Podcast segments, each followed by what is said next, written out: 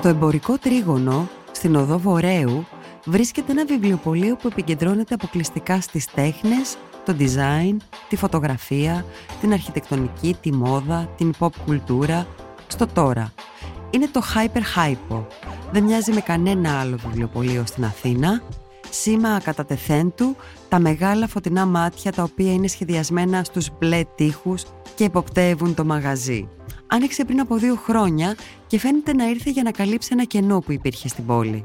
Είμαι η Μερόπη Κοκκίνη και σήμερα θα μιλήσω με τους ανθρώπους που δημιούργησαν το Hyper Hypo για να δούμε μαζί τι πραγματικά μεσολαβεί από τη σύλληψη της ιδέας της δημιουργίας ενός βιβλιοπολίου μέχρι την πραγματοποίησή του. Εκτό ότι μας αρέσουν πολύ τα βιβλία, κατά τα άλλα δεν είχαμε ιδέα. Όχι ούτε τι είναι κατάστημα και ούτε τι είναι βιβλιοπωλείο. Είχε διάφορα, έτσι, διάφορες εκπλήξεις όλο αυτό. Είναι τα podcast της LiFO. Ο Ανδρέας Κόκκινος υπήρξε συντάκτης μόδας και design του περιοδικού T-Magazine, το περιοδικό των New York Times για το στυλ και το design, αλλά και ανεξάρτητος στυλίστας και έχει συνεργαστεί με φωτογράφους, περιοδικά και πελάτες από όλο τον κόσμο. Ο Στάθης Μητρόπουλος είναι παλιός γνώριμος εδώ στη LiFO. Ήταν ένας από εμάς αφού ήταν art director της έντυπης LiFO για αρκετά χρόνια και έκτοτε ακολούθησε μια πετυχημένη καριέρα ως γραφίστας και art director. Το δημιουργικό του γραφείο είναι στο κέντρο της Αθήνας και ο ίδιος βρίσκεται πίσω από ένα σωρό πολιτιστικές εκδόσεις, περιοδικά και βιβλία. Γεια χαρά παιδιά, χαίρομαι πολύ που είμαστε εδώ μαζί σήμερα. Πριν ε, ξεκινήσουμε να λέμε για την ιστορία σας, θα ήθελα να μου πείτε το εξής. Το Hyper Hippo κλείνει φέτος δύο χρόνια λειτουργίας. Ποιο Hyper Hypo με ρόπι. Τι εννοείς; το Hyper Hypo. Όπως και η, η Λίφο δεν είναι Λίφο, είναι Λάιφο. Καλά ξεκινήσαμε. Εντάξει. όλοι το κάνουν, όλοι το κάνουν. Είναι ένα λάθος πολύ συνηθισμένο, αλλά είμαστε Hyper Hypo. Ωραία, λοιπόν, το Hyper Hypo κλείνει φέτος δύο χρόνια που, που λειτουργεί, σωστά; Σωστά, Ναι. έχουμε κλείσει τα δύο χρόνια ήδη από το Δεκέμβριο.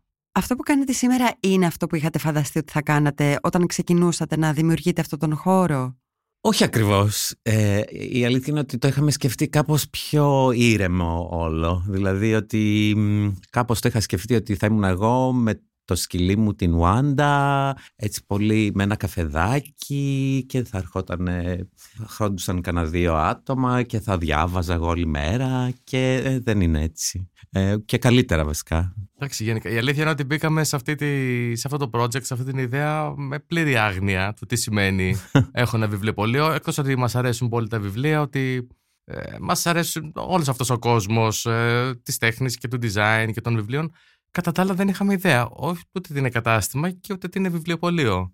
Είχε, Μμμ. είχε διάφορα, έτσι, διάφορες εκπλήξεις όλο αυτό. Ωραία, θα μου τα πείτε στην πορεία φαντάζομαι. Οπότε να πούμε έτσι πώς, ε, έχει- πώς ξεκίνησαν όλα; Ξεκίνησε όταν ήμασταν κλεισμένοι στην πανδημία στο σπίτι και είχαμε όλο αυτόν τον άπειρο χρόνο να σκεφτόμαστε και να φανταζόμαστε τη ζωή εκεί έξω. Ε, ο Αντρέας ε, είχε πρόσφατα έρθει από την Αμερική, οπότε έψαχνε και λιγάκι τι θα κάνει στην Ελλάδα και προέκυψε αυτή η ιδέα του βιβλιοπωλείου. Κάπως από ανάγκη. Από ανάγκη λόγω κλεισούρας.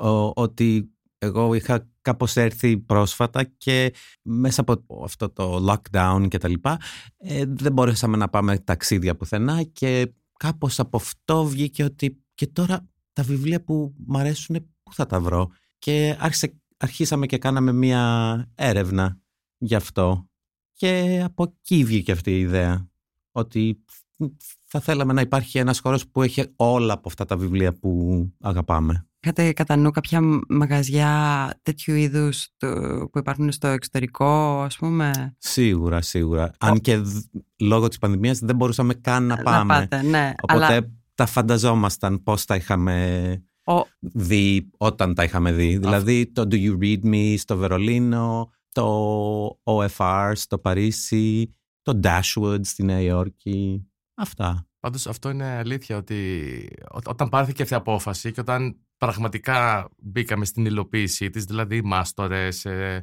να σχεδιάζουμε ράφια και αρχιτέκτονες και όλα αυτά.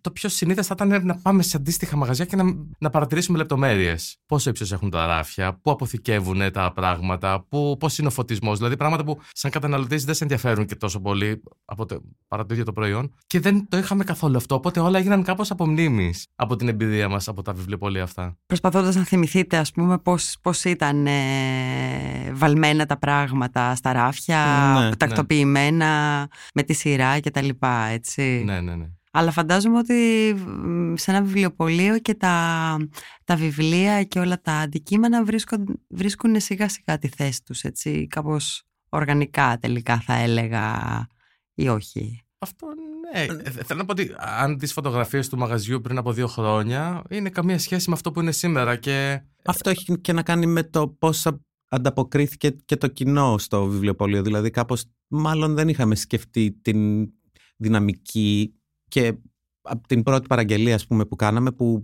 όλοι οι εκδότες μας είχαν πει πολύ καλή πρώτη παραγγελία, πολύ καλά. Ε, έτυχε ότι ανοίξαμε τη βδομάδα πριν τα Χριστούγεννα και μετά την εβδομάδα μετά τα Χριστούγεννα δεν είχαμε βιβλία βασικά. ναι, Είχαν, προ- είχατε ξεπουλήσει δηλαδή. πριν την πρωτοχρονιά. Ναι. Ναι. Ναι, Τρομερό. ναι, Εντάξει, φοβερή αρχή. Πολύ. ναι. Φο- Φοβερό ξεκίνημα.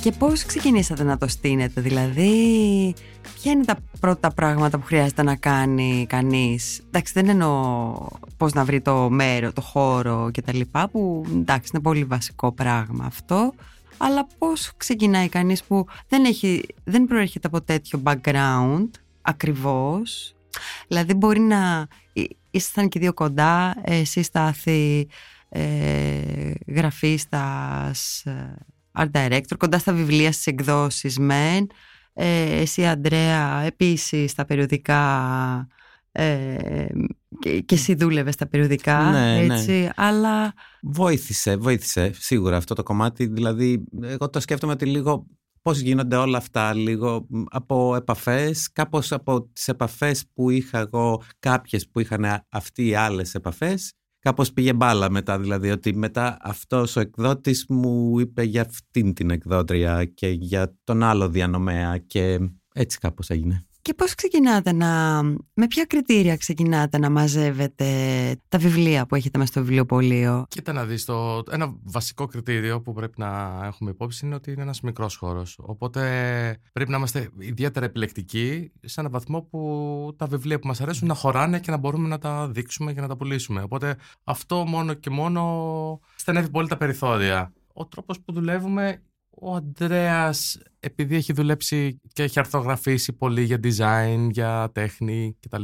Είναι λίγο πιο το, το nerd της υπόθεσης, δηλαδή ξέρει σίγουρα πιο πολλές λεπτομέρειες ε, για την ιστορία του design, της φωτογραφίας, έχει δουλέψει πολύ στη μόδα, οπότε αν θες κάνει την επιλογή λίγο βάσει τι- τίτλων και συμμετεχόντων στα βιβλία. Ε, εγώ πάντα φέρνω στο τραπέζι λιγάκι αν ένα βιβλίο είναι καλοσχεδιασμένο, αν έχει ωραίο εξώφυλλο, αν είναι ωραία τελικά του, αν η εκτύπωση είναι ωραία και γενικά κρίνω τα βιβλία και λίγο και σαν αντικείμενο. Δηλαδή βάσει τιμής, μεγέθους και διαστάσεων και υλικών, αν αυτό το βιβλίο είναι κάτι το οποίο θα, θα πουλήσει, ας πούμε, ή αν Μμ. είναι απλά όμορφο.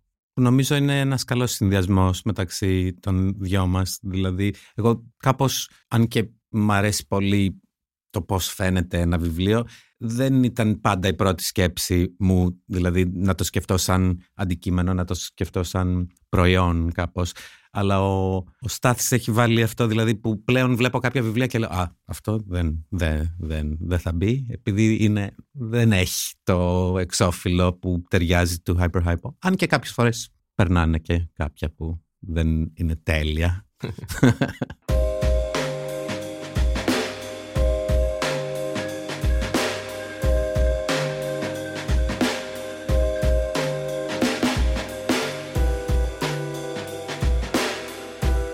Πάντως μια αίσθηση που έχω εγώ κάνοντας μια βόλτα και κοιτώντας τους τίτλους των βιβλίων είναι ότι έχουν να κάνουν πάρα πολύ με το τι συμβαίνει τώρα στον κόσμο ας Μμ. πούμε γενικά ε, και πολύ μ' άρεσε αυτό οπότε δεν ξέρω είναι και αυτό ας πούμε ένα από τα κριτήριά σας στην επιλογή τελικά; Σίγουρα. Ε, αυτό έχει και να κάνει με το χώρο, σίγουρα ότι βρίσκουμε τα πιο καινούρια, οπότε αυτό, αυτά καινούρια δεν σημαίνει μόνο καινούρια θέματα, αλλά καινούριες εκδόσεις που μπορεί να έχουν ξαναεκδοθεί ή μπορεί να είναι ένα κλασικό θέμα ή κλασικό βιβλίο που ξαναβγαίνει ή και ένα κλασικό θέμα που έχει μια καινούρια ματιά. Αλλά σίγουρα μας απασχολεί πολύ να είναι κάτι, δηλαδή από την αρχή είχαμε σκεφτεί δηλαδή ότι αυτά, ό,τι, ό,τι θα φέρνουμε θα είναι από τα τελευταία δύο χρόνια, ας πούμε. Τώρα μπορεί να είναι και λίγο broad αυτό τώρα, αλλά... Κοίτα, θεματολογικά, πάντως αυτό που για μένα είναι, αυτό που είναι, ξέρεις, στην κόψη του ξεραφιού, στη, στο τι είναι τώρα, είναι τα περιοδικά. Είναι αυτό που, αυτό που κυκλοφορεί αυτό το μήνα, είναι αυτό που είναι την τελευταία ας πούμε έκφραση της ε, δημιουργικότητας, ε, της μουσικής, τα, τα πάντα. Τα βιβλία επίσης, αλλά έχουμε και πάρα πολλά βιβλία που είναι, δηλαδή, πώς να σου το πω, κάθε χρόνο βγαίνουν ε, τρία βιβλία για τον Yves Saint Laurent, κατάλαβες; Οπότε εκεί έχει να κάνει λιγάκι ποιο είναι το, το perspective ας πούμε που βγαίνει ένα βιβλίο και γιατί βγαίνει σήμερα και με ποιο τρόπο παρουσιάζει τη δουλειά κάποιου το οποίος είναι ας πούμε, ένα ιστορικό πρόσωπο ή αυτό. Πρέπει να πω πάντως ότι και το design του χώρου είναι πάρα πολύ ωραίο. Αυτό το μπλε χρώμα που έχετε επιλέξει και, το, και τα μάτια που, ε, που είναι το, το σήμα κατά τεθένσας ας πούμε θα έλεγα. Αυτό το μπλε που είναι στους στίχους πώς λέγεται; Κοίτα δεν είναι κάποιο συγκεκριμένο. Μοιάζει πολύ με το Klein Blue. Δεν ήταν αυτή η αναφορά μας και δεν είναι και ακριβώς αυτό. Θέλαμε ένα βαθύ αλλά έντονο. Αλλά έντονο μπλε. Θέλω να σου πω εδώ μια μικρή ιστορία ότι ο αρχιτέκτονάς μας, ο Τάσος Γκοβάτσος, όταν έφτιαξε το σχεδιασμό του, του χώρου, εργονομικά, ξέρεις πώς είναι τα, όλο αυτό, όπως το βλέπεις τώρα απλά, είχε προτείνει κάποια χρώματα. Φυσικά εμείς οι δύο, ως πολύ δημιουργικοί, θέλαμε να δοκιμάσουμε 1500 χρώματα. Οπότε για να μην τον ταλαιπωρώ, ε, του λέω κάνε όλη τη μακέτα λευκή και θα κάτσω εγώ από πάνω στο Photoshop να, να δοκιμάσουμε διάφορα χρώματα. Οπότε έτσι προέκυψε το, το μπλε. Και πόσες, αλλά ναι, από, μετά από πόσες αποχρώσεις. Εκατοντάδες. Ναι. Εκατοντάδες, ναι. Όχι του μπλε, χίλια χρώματα. Και ναι. μετά καταλήξαμε στο μπλε και βρήκαμε μπογιές και μετά βάφαμε τους τοίχους στα διάφορα μπλε. Και γενικά η ιδέα ήταν, ε, ήταν ότι θέλαμε να κρατήσουμε τους στίχους να βλέπεις τι ήταν πριν. Οπότε, ξέρεις, δεν είναι ότι το σοβατήσαμε ή το κλείσαμε όλο με μια κυψοσανίδα να γίνει ένας τέλειος κύβος. Θέλαμε αυτό να έχει τα σημάδια της προηγούμενης χρήσης. Η οποία ήταν αποθήκη, κάτι τέτοιο. Παλιά ήταν μια μπουτίκ, μετά έγινε αποθήκη για ενδύματα. Είναι αυτό το κλασικό, ξέρεις, που είναι αυτά τα πολύ ψηλά καταστήματα που τα έχουν κλείσει και τα έχουν κάνει πατάρια για να εκμεταλλευτούν τετραγωνικά.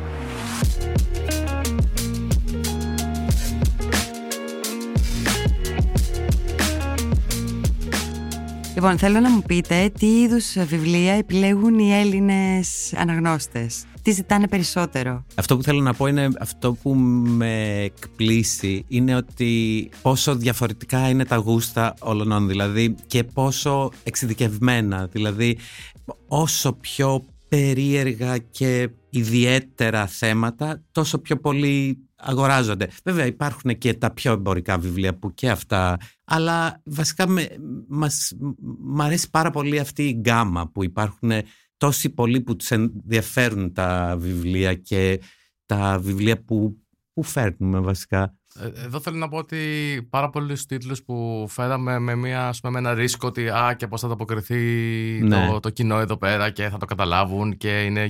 Και προς έκπληξή μας, πολύ δύσκολα βιβλία ή πολύ συγκεκριμένα και ειδικά θεματολογικά είναι βιβλία που έχουν γίνει sold out ε, σε τρεις μέρες, ας πούμε. Οπότε, ναι, Υπάρχει κοινό για τα πάντα, ξέρεις. Θέλω να μου πείτε, εννοείται, ποια βιβλία είναι αυτά. ποια είναι τα best σας; Τελευταία ένα πολύ μεγάλο best seller αλλά και παγκοσμίως αλλά και στην Ελλάδα είναι το Sofia Coppola Archive που το έχει εκδώσει η MacBooks που είναι ένα φοβερό μεγάλο βιβλίο και πολύ όμορφο ροζ με μεγάλα μαύρα γράμματα που είναι όλο το έργο της Sofia Coppola αλλά και με, με ημερολόγια της, σημειώσεις, φωτογραφίες προσωπικές από backstage, όλα αυτά που το κάνει ένα πολύ πολύτιμο, κάπως ιδιαίτερο βιβλίο και το έχουν εκτιμήσει πάρα πολύ. Δηλαδή κάθε φορά που το φέρνουμε το έχουμε φέρει τρεις φορές σε ενάμιση μήνα και φεύγει μέσα στις πρώτες τρεις μέρες. Δηλαδή πέρα από αυτό, ένα πολύ μεγάλο bestseller είναι το που λέγεται Dancing in Real Life, που είναι ο κατάλογος από μια πολύ μεγάλη έκθεση του Τσαρούχη που έγινε στην Αμερική πριν τώρα πλέον τρία χρόνια. Αυτό είναι το βιβλίο που νομίζω θα το έχουμε πάντα ε, μέχρι να εξαντληθεί από τον... Ε, Εκδοτικό. ναι. Και πολλά άλλα. Nan Golden, πάρα πολύ, πάρα συνέχεια πουλάμε Nan Golden. Υπάρχει κάποιο βιβλίο που να σας εξέπληξε, δηλαδή που να μην περιμένατε ότι θα πάει τόσο καλά και να πήγε; Το βιβλίο που, που εμένα με έχει εκπλήξει το πόσο καλά έχει πάει είναι ένα που λέγεται On the Necessity of Gardening. Μου κάνει εντύπωση επειδή οι περισσότεροι Αθηναίοι δεν έχουν και έναν κήπο, δηλαδή να το κάπως εκτιμήσουν αυτό, αν και έχουμε μπαλκόνια όλοι, αλλά είναι ένα πάρα πολύ όμορφο βιβλίο, αλλά και κάπως πολύ ιδιαίτερο και πολύ εξειδικευμένο. Κοίτα, δεν είναι ακριβώς αυτό που φαντάζεσαι, γιατί δεν είναι ένα βιβλίο για κυπουρική. Έχει με αφορμή τα φυτά και την κυπουρική, τη φύση κτλ. Και, και με ένα φοβερά τρελό design. Ε, απλά έχει κάποια κείμενα πιο πολύ για όλα αυτά τα θέματα. Για να καταλάβεις αυτό το βιβλίο είχαμε πάει στο Stedelijk Museum, έτσι το λέμε, Stedelijk; Stedelijk Museum, στο, στο Άμστερνταμ. Hyperhippo. Ναι. και το είχαν σαν έκθεμα. Δηλαδή πήγαμε και ένα από τα εκθέματα του μουσείου ήταν αυτό το βιβλίο και λέμε wow, ok, κάτι, mm. κάτι γίνεται εδώ.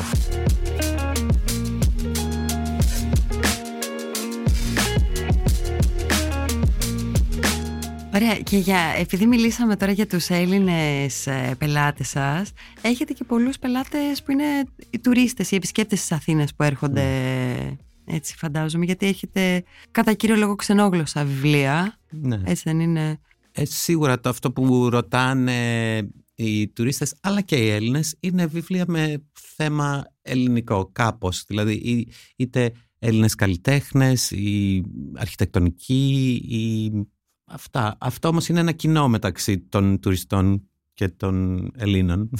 Ναι, κοίτα, εκεί υπάρχει ένα, ένα άλλο κριτήριο για τις αγορές τους που έχει να κάνει με τη διάσταση και το βάρος. Γιατί πολλοί κόσμος ταξιδεύει με βαλίτσες και με περιορισμό, οπότε εκεί πάλι, ξέρεις, θέλουν αυτά τα βιβλία, αλλά Κάπως ψάχνουν πιο μικρά, πιο, πιο εύκολα πούμε, να τα μεταφέρεις. Και σίγουρα από αυτό βγήκε ότι κάποια στιγμή αρχίσαμε και φέρναμε πιο πολλά, πιο μικρά βιβλία που μπορεί κάποιος να τα διαβάσει ας πούμε στην παραλία. Επειδή είδαμε ότι από την αρχή του καλοκαιριού της πρώτης χρονιάς ότι οι τουρίστες που πηγαίνανε από Αθήνα σε νησιά θέλανε κάτι που να μπορούν να βάλουν στην τσάντα, να πάνε μαζί, να τα πάρουν μαζί στο νησί. Οπότε από εκεί κάπως βγήκε όλο αυτό. Επειδή στην αρχή δεν θέλαμε καθόλου να φέρουμε κανένα βιβλίο που ήταν, είχε να κάνει με διάβασμα, μόνο εικόνες θέλαμε. Και επίσης να πω ότι πολλοί κόσμος από το εξωτερικό και από σημαντικές πόλεις, το Παρίσι, το Λονδίνο, η της Ευρώπης και της Αμερικής έρχονται στο βιβλιοπωλείο και ξετρελαίνονται, λέγοντάς μας ότι δεν έχουν δει και κάτι φοβερά αντίστοιχο στις δικές τους πόλεις ή τουλάχιστον με έναν άλλο τρόπο, αλλά γενικά εντυπωσιάζονται. Δηλαδή, τους φαίνεται φοβερά περίεργο ότι σε αυτή την πόλη, έτσι όπως τη ζουν για αυτές τις λίγες μέρες που επισκέπτονται, ότι βρίσκουν αυτό το μαγαζί. Ναι. Τέλειο σχόλιο είναι αυτό. Ναι, καλό είναι. Ότι η Αθήνα έχει γίνει τουριστικός προορισμός όλο το χρόνο το διαπιστώνουμε κάθε μέρα ε, εμείς που κινούμαστε στο κέντρο.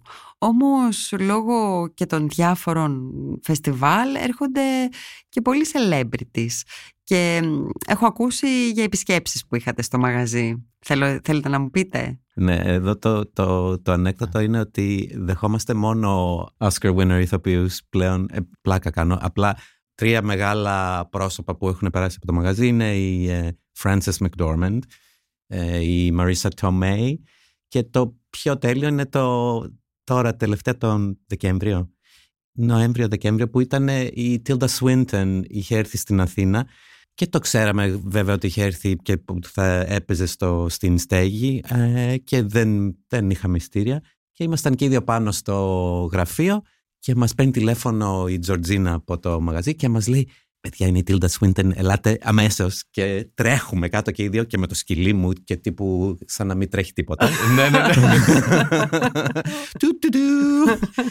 και τυχαία, όχι τυχαία, είχαμε για κάποιο καιρό ένα βιβλίο που ήταν για αυτή την παράσταση που το έχει εκδώσει η Ριζόλη. Οπότε μπήκαμε μέσα και ήταν η Τίλτα με δύο βοηθούς νομίζω και δεν είπαμε κάτι, είπαμε ας μην την πειράξουμε και ξαφνικά ο βοηθός βλέπει στην τελευταία πιο μακρινή θέση πάνω πάνω στο, στη γωνία του μαγαζιού βλέπει το βιβλίο της και λέει «Oh, look, your book» και λέει «Oh, that's so nice» λέει, και της λέω, και της λέω εγώ θα το πω αγγλικά.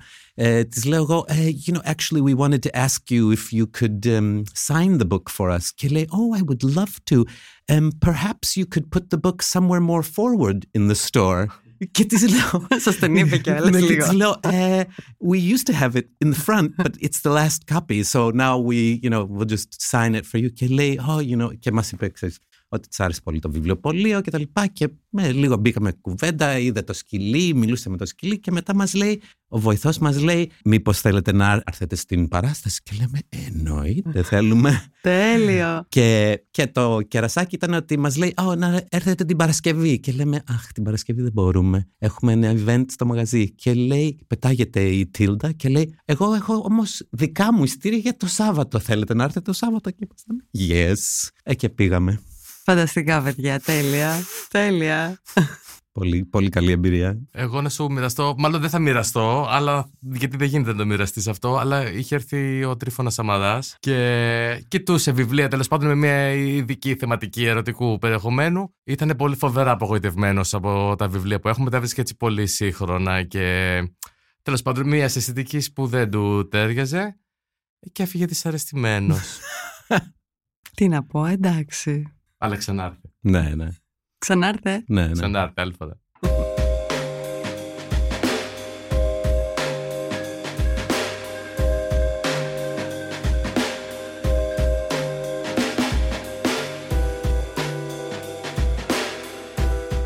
Λοιπόν, στο Hyper, Hypo υπάρχουν και ράφια με περιοδικά, έτσι εκτός από βιβλία.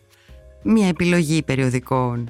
Στάθη και Ανδρέα και οι δύο άνθρωποι των περιοδικών, υπήρξατε τέλος πάντων και οι δύο, ε, εκεί που βλέπαμε ότι, ή τουλάχιστον δεν ξέρω, η δική μου αίσθηση ήταν ότι ο τύπος πεθαίνει τέλος πάντων ή ότι δεν μας ενδιαφέρει τόσο πολύ πια ή οτιδήποτε.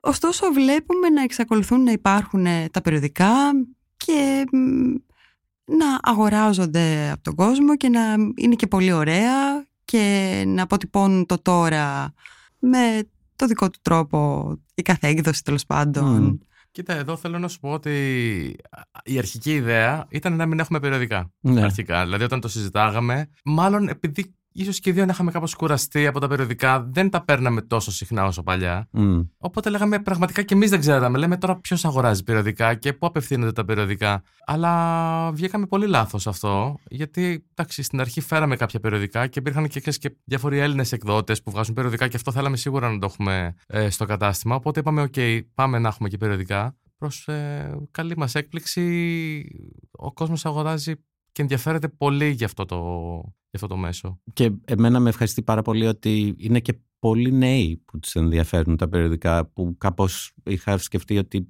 δεν τους ενδιαφέρει καθόλου το περιοδικό. Ε, αλλά και όχι μόνο τους ενδιαφέρει, αλλά είναι και λάτρεις. Δηλαδή ε, έρχονται μέσα ή μας παίρνουν τηλέφωνο, μας στέλνουν μηνύματα στο Instagram πότε θα έρθει το απαρταμέντο, πότε θα έρθει το ID, πότε θα έρθει το another. Δηλαδή και τους λέω δεν μπορώ να σας πω με σιγουριά, δηλαδή έρχεται όταν έρχεται δηλαδή και μετά Ένας φανατικός μας είχε απειλήσει κιόλας. Ναι, για το interview. για το interview. Με Ναι. εξώφυλλο ότι. Lana Del Rey. Ναι, ήταν φανατικός, μάλλον της Lana Del Rey, Del Rey, όχι του interview.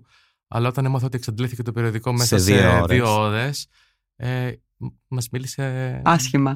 Εντάξει, άσχημα. ε, Ω. ε, έντονα. Κατάλαβα. Και μετά ζήτησε συγγνώμη, μετά είναι η αλήθεια.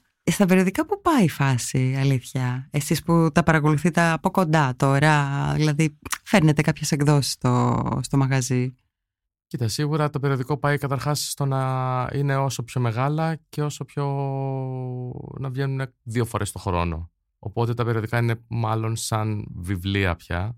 Και το περιοδικό, αυτό που είναι η διαφορά είναι ότι προσπαθεί να προλάβει την εξέλιξη πιο γρήγορα, με, με καλύτερα αντανακλαστικά πέρα από κάθε άλλο βιβλίο. Οπότε αυτό νομίζω είναι που τα κάνει τόσο Ε, ε, ε, popular. εγώ λίγο διαφωνώ με αυτό, ότι νομίζω ότι τα περιοδικά πριν ήταν, είχαν να κάνουν με τις ειδήσεις με τα νέα και πλέον νομίζω ότι δεν μπορούν να το ακολουθήσουν αυτό το πράγμα. Δηλαδή δεν, όταν είναι η πληροφορία τόσο άμεση μέσω όλα τα social media δεν γίνεται. Οπότε νομίζω ότι αυτό που βλέπω εγώ στα περιοδικά είναι ότι τα κάνουν πιο, πιο ιδιαίτερα, πιο special ή πιο κάτι που δεν θα δεις. Δηλαδή δεν προσπαθούν και να αγκαλιάσουν όλη την τεχνολογία μέσω κάπως το visual αυτό της καινούριας εποχής, αυτό το, το λέμε εμείς το καμένο, το καμένο look το τωρινό και το να είναι και πιο φανταστικά, πιο, πιο μεγάλα, πιο όμορφα από ότι μπορεί κά, κάποιος να δει απλά στο Instagram, ας πούμε. Πιο εντυπωσιακά εννοείς. Ναι, ναι. Mm. Είχα ρωτήσει μια φίλη του φίλη μας και που εκδίδει και αυτή ένα περιοδικό και της λέω πραγματικά λέω τι είναι αυτό που κάνει τον κόσμο να αγοράζει περιοδικά σήμερα; Όταν όλη αυτή η πληροφορία, όταν όλη αυτή η εικόνα υπάρχει στην οθόνη σου και δωρεάν. Και είπε το πολύ ωραίο που τελικά το, το σκέφτηκα και συμφωνώ είναι ότι αγοράζεις χρόνο εκτός οθόνης. Mm. Κάνει νόημα, ναι.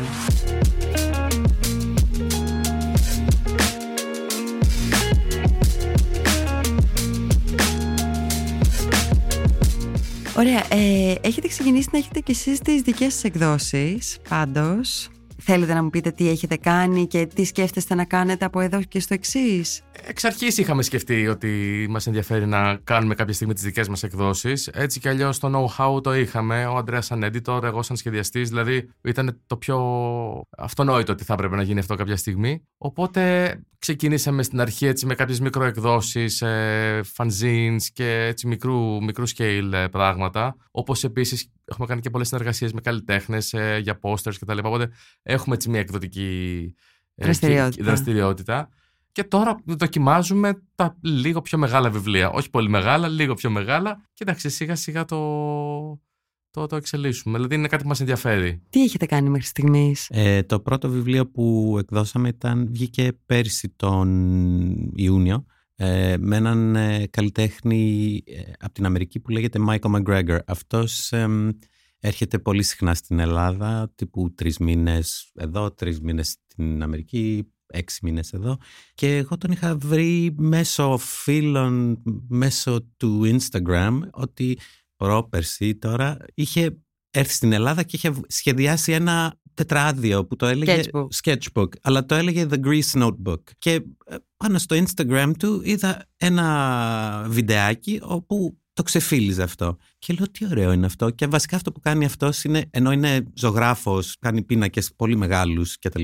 Αυτό που έκανε με το The Grease Notebook είναι ότι αντί να βγάζει φωτογραφίες με μια φωτογραφική μηχανή με το τηλέφωνό του, ζωγράφιζε τα στιγμιότυπα σαν να, να χρησιμοποιούσε την φωτογραφική μηχανή. Ε, και αποτυπώνει κάπως κάτι μικρές καθημερινές στιγμές που είναι πολύ όμορφες και πολύ ιδιαίτερες ελληνικές και με έναν ωραίο ναΐφ τρόπο που μας άρεσε πολύ και απλά του έστειλα ένα μήνυμα και του λέω μήπως θα ήθελες να κάνεις ένα βιβλίο; και ενδιαφέρθηκε πολύ, ε, μίλησαμε μέσω Zoom και κάπως έγινε αυτό και θέλω να πω ότι έχει ξεπουλήσει η πρώτη έκδοση και θα πάμε για δεύτερη. Πήγε πολύ καλά, ναι, και πάμε για την δεύτερη επανέκδοση σε λιγότερο από ένα χρόνο, οπότε κάπως wow. Το δεύτερο βιβλίο που έχουμε βγάλει είναι του Δημήτρη Ταΐρη, είναι φωτογράφος, νέος φωτογράφος και αυτό το βιβλίο είναι ένα φωτογραφικό ημερολόγιο ε, ενός καλοκαιριού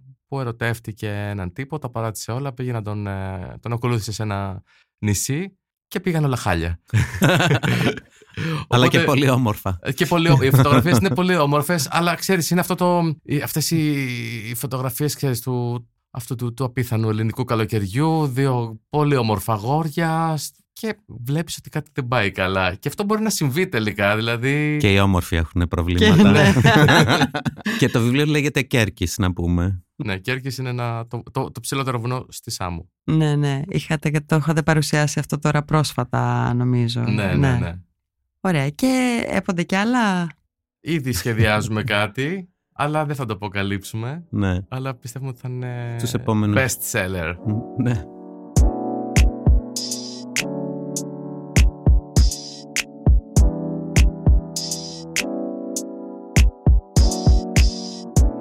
Ωραία, και πέρα από το βιβλιοπωλείο, τις εκδόσεις, κάνετε και events, έτσι, δηλαδή λειτουργεί το Hyper Hypo και σαν χώρος συνάντησης. Καλά, πέρα από το ότι γίνονται events, χώρος συνάντησης έχει γίνει και από μόνος του, δηλαδή θα έλεγα ο χώρος του βιβλιοπωλείου γιατί ε, φαντάζομαι ότι θα έχετε και κάποιους σταθερούς πελάτες. Μία φίλη έχει προτείνει να κάνουμε ένα, ένα πίνακα για α- α- ερωτικές αγγελίες. Καλά, από τα αγαπημένα μου είναι όταν γίνεται ένα φλερτ μέσα στο μαγαζί που τα βλέπεις που γίνονται και είναι ωραίο. Ναι, ή καμιά φορά φλιτάρουν εμάς. Ναι, και αυτό. Έχει τα καλά του, ε. Αλλά αυτό που έλεγες πριν για τα events, μάλλον και κάτι που έχουμε συζητήσει και πιο πριν, είναι ότι τίποτα, τίποτα δεν συμβαίνει πραγματικά σε μια επιχείρηση μέχρι να βρεις το χώρο, να μπεις μέσα και να αρχίσεις να το φτιάχνεις. Οπότε, όταν βρήκαμε εμείς αυτό το χώρο, ήμασταν πολύ τυχεροί. Καταρχάς, γιατί είναι σε ένα πολύ κεντρικό σημείο της πόλης, ενώ δυσκολευτήκαμε πάρα πολύ και είδαμε πάρα πολλά μέρη για να καταφέρουμε να βρούμε αυτό το, το, Τύπου μαγα- ένα το χ- μαγαζάκι. ένα χρόνο, δηλαδή πολύ Ναι. ψάχναμε. Όπου είχε αυτό το πολύ special, έχει αυτό το υπόγειο που έχει μια ανοιχτή βιτρίνα σε μια υπόγεια στοά. Εκεί που είναι τα ρολόγια της ΔΕΗ, ένα ξεχασμένο καφέ που εξυπηρετεί τους εργάτες του κτηρίου. Και σε αυτό το χώρο, σε αυτή τη στοά, ε, βρήκαμε το, το κατάλληλο έδαφος να δημιουργήσουμε, να κάνουμε αυτά τα events, μια σειρά από events. Έχουν πάει φοβερά καλά και καμιά φορά εντυπωσιαζόμαστε και εμείς. Κοιτάμε στο καινούργιο μας site που έχουμε βάλει ξέρεις, τα events και σκρολάρουμε προς τα πίσω και λέμε τι έχει γίνει, ρε παιδιά, μέσα σε δύο χρόνια; για, για πες τα πιο, έτσι... Ε, κοίτα τώρα, τι να σου πω. Δηλαδή, Τα πιο το τρανταχτά. πρώτο μας event ήταν ε, ότι ήρθε ο Δημήτρης Παπαϊωάννου να υπογράψει το, το περιοδικό νόμο που είχε κάνει με τα σκίτσα του στην Ανάφη. Έκτοτε έχει περάσει ο Ανδρέας Αγγελιδάκης, η Ινδία Βαμαντάβη, ο Σπύρος Ρέντ. Κάναμε ένα φοβερό event παρουσίασης και πάρτι για το Bat Magazine. Διάφοροι καλλιτέχνες, η Ελένη Μπαγκάκη, η Μαρίνα Φωκίδη, ε, η Γεωργία Σαγρή. Θέλω να σου πω ότι αυτά είναι ονόματα που συνήθως τα βλέπεις σε μεγάλους, ε, πιο institutional χώρους ή σε μουσεία να κάνουν παρουσιάσεις, παρουσιάσεις ενός άλλου τύπου. Και αυτό που κάνουμε εμείς είναι το αντίθετο. Είναι πιο πολύ μια unofficial συνέβρεση. Και αυτό που είναι ωραίο είναι ότι ξέρεις όταν γίνονται αυτές τις παρουσιάσεις και μιλάνε οι άνθρωποι, ο κόσμος νιώθει και πολύ άνετα να τους διακόπτει, να τους ρωτάει, να ξεκινάει ένα διάλογο, να διαφωνεί επί τόπου. Δηλαδή δεν νιώθεις ότι είσαι κάπου που πρέπει να συμπεριφερθείς με έναν τρόπο σε ένα αμφιθέατρο. Ξέρεις, είναι κάτι λίγο πιο άμεσο. Και νομίζω ότι γι' αυτό είναι ξέρεις, που έχει κάνει και τη διαφορά και γι' αυτό νομίζω ότι είναι και πολλοί κόσμος από όλους αυτούς τους σοβαρούς και μεγάλους, ας πούμε, ότι τους αρέσει να κάνουν ε, πράγματα σε εμάς. Οπότε, παιδιά, για πείτε μου για να επιστρέψουμε και να κλείνουμε σιγά σιγά την κουβέντα που κάνουμε μαζί, να επιστρέψουμε λίγο σε αυτό που λέγαμε στην αρχή.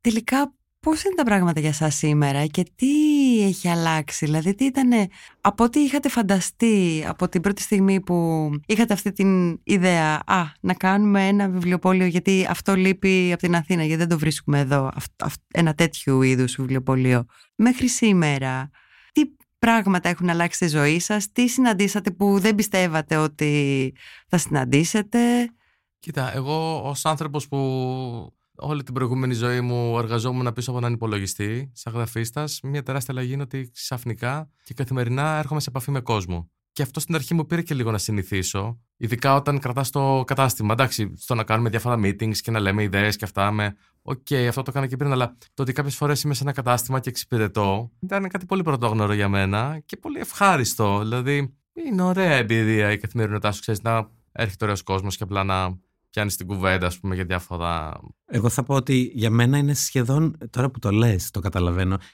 η αλλαγή για μένα ήταν ότι είναι σχεδόν το αντίθετο. Ότι για πρώτη φορά στη ζωή μου είμαι πολύ μπροστά σε έναν υπολογιστή με παραγγελίες και με excels και αυτό είναι κάτι που δεν περίμενα, δεν- δηλαδή πώς δεν το σκέφτηκα δεν καταλαβαίνω, αλλά δεν είχα σκεφτεί ότι θα είμαι ο οικονομικός, υπεύθυνος οικονομικός της εταιρείας και θα κάνω πληρωμές και μισθοδοσίες και δηλαδή καθόλου. Και θα έλεγα πριν ότι δεν το έχω καθόλου με αυτά αλλά έχω μάθει βασικά. Αλλά σίγουρα το πιο ευχάριστο είναι όταν ε, η επαφή με τους πελάτες και το πόσο χαίρονται αυτοί και πόσο χαίρομαι Επίσης, Ναι. δεν φανταστήκαμε ποτέ το τι κουβάλημα έχει ένα βιβλιοπωλείο. ναι. Μέχρι που ήρθε η πρώτη παραλαβή. Και λέγαμε, Οκ, ήρθανε. Ε, Ποιος θα τα κουβαλήσει ακριβώς; και όταν λέμε παραλαβή λέμε τύπου 600 κιλά, 700 700. κιλά ναι. και δεν έχουμε ασανσέρ δηλαδή είναι Ναι, ναι, τρελό. Όντως έτσι είναι. Και ξέρεις, όταν όχι στη δική μας περίπτωση, νομίζω κάθε επιχείρηση, κάθε εστιατόριο ή μπαρ ή κατάστημα ρούχων έχει ανοίξει, όσο και να το σκεφτεί και να το έχει υπολογίσει, τα πράγματα παίρνουν το δρόμο τους.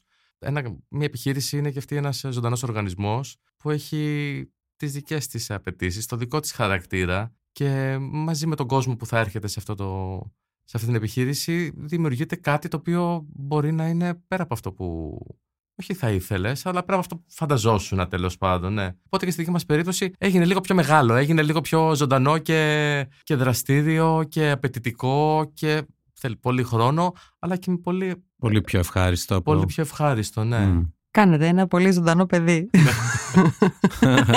Αυτό πάντα λέω όταν έρχεται κάποιος και μου με ρωτάει ε, ποιο είναι το αγαπημένο σου βιβλίο; και λέω ε, εγώ τα παιδιά μου τα αγαπάω όλα. Ωραία παιδιά, σας ευχαριστώ πάρα πολύ. Εμείς ευχαριστούμε, Εμείς ευχαριστούμε τη Λίφο. και το Hyper Hypo. Χίπο. Όχι, το πάω σωστά. Ευχαριστούμε Μερόπη. Ευχαριστούμε πολύ.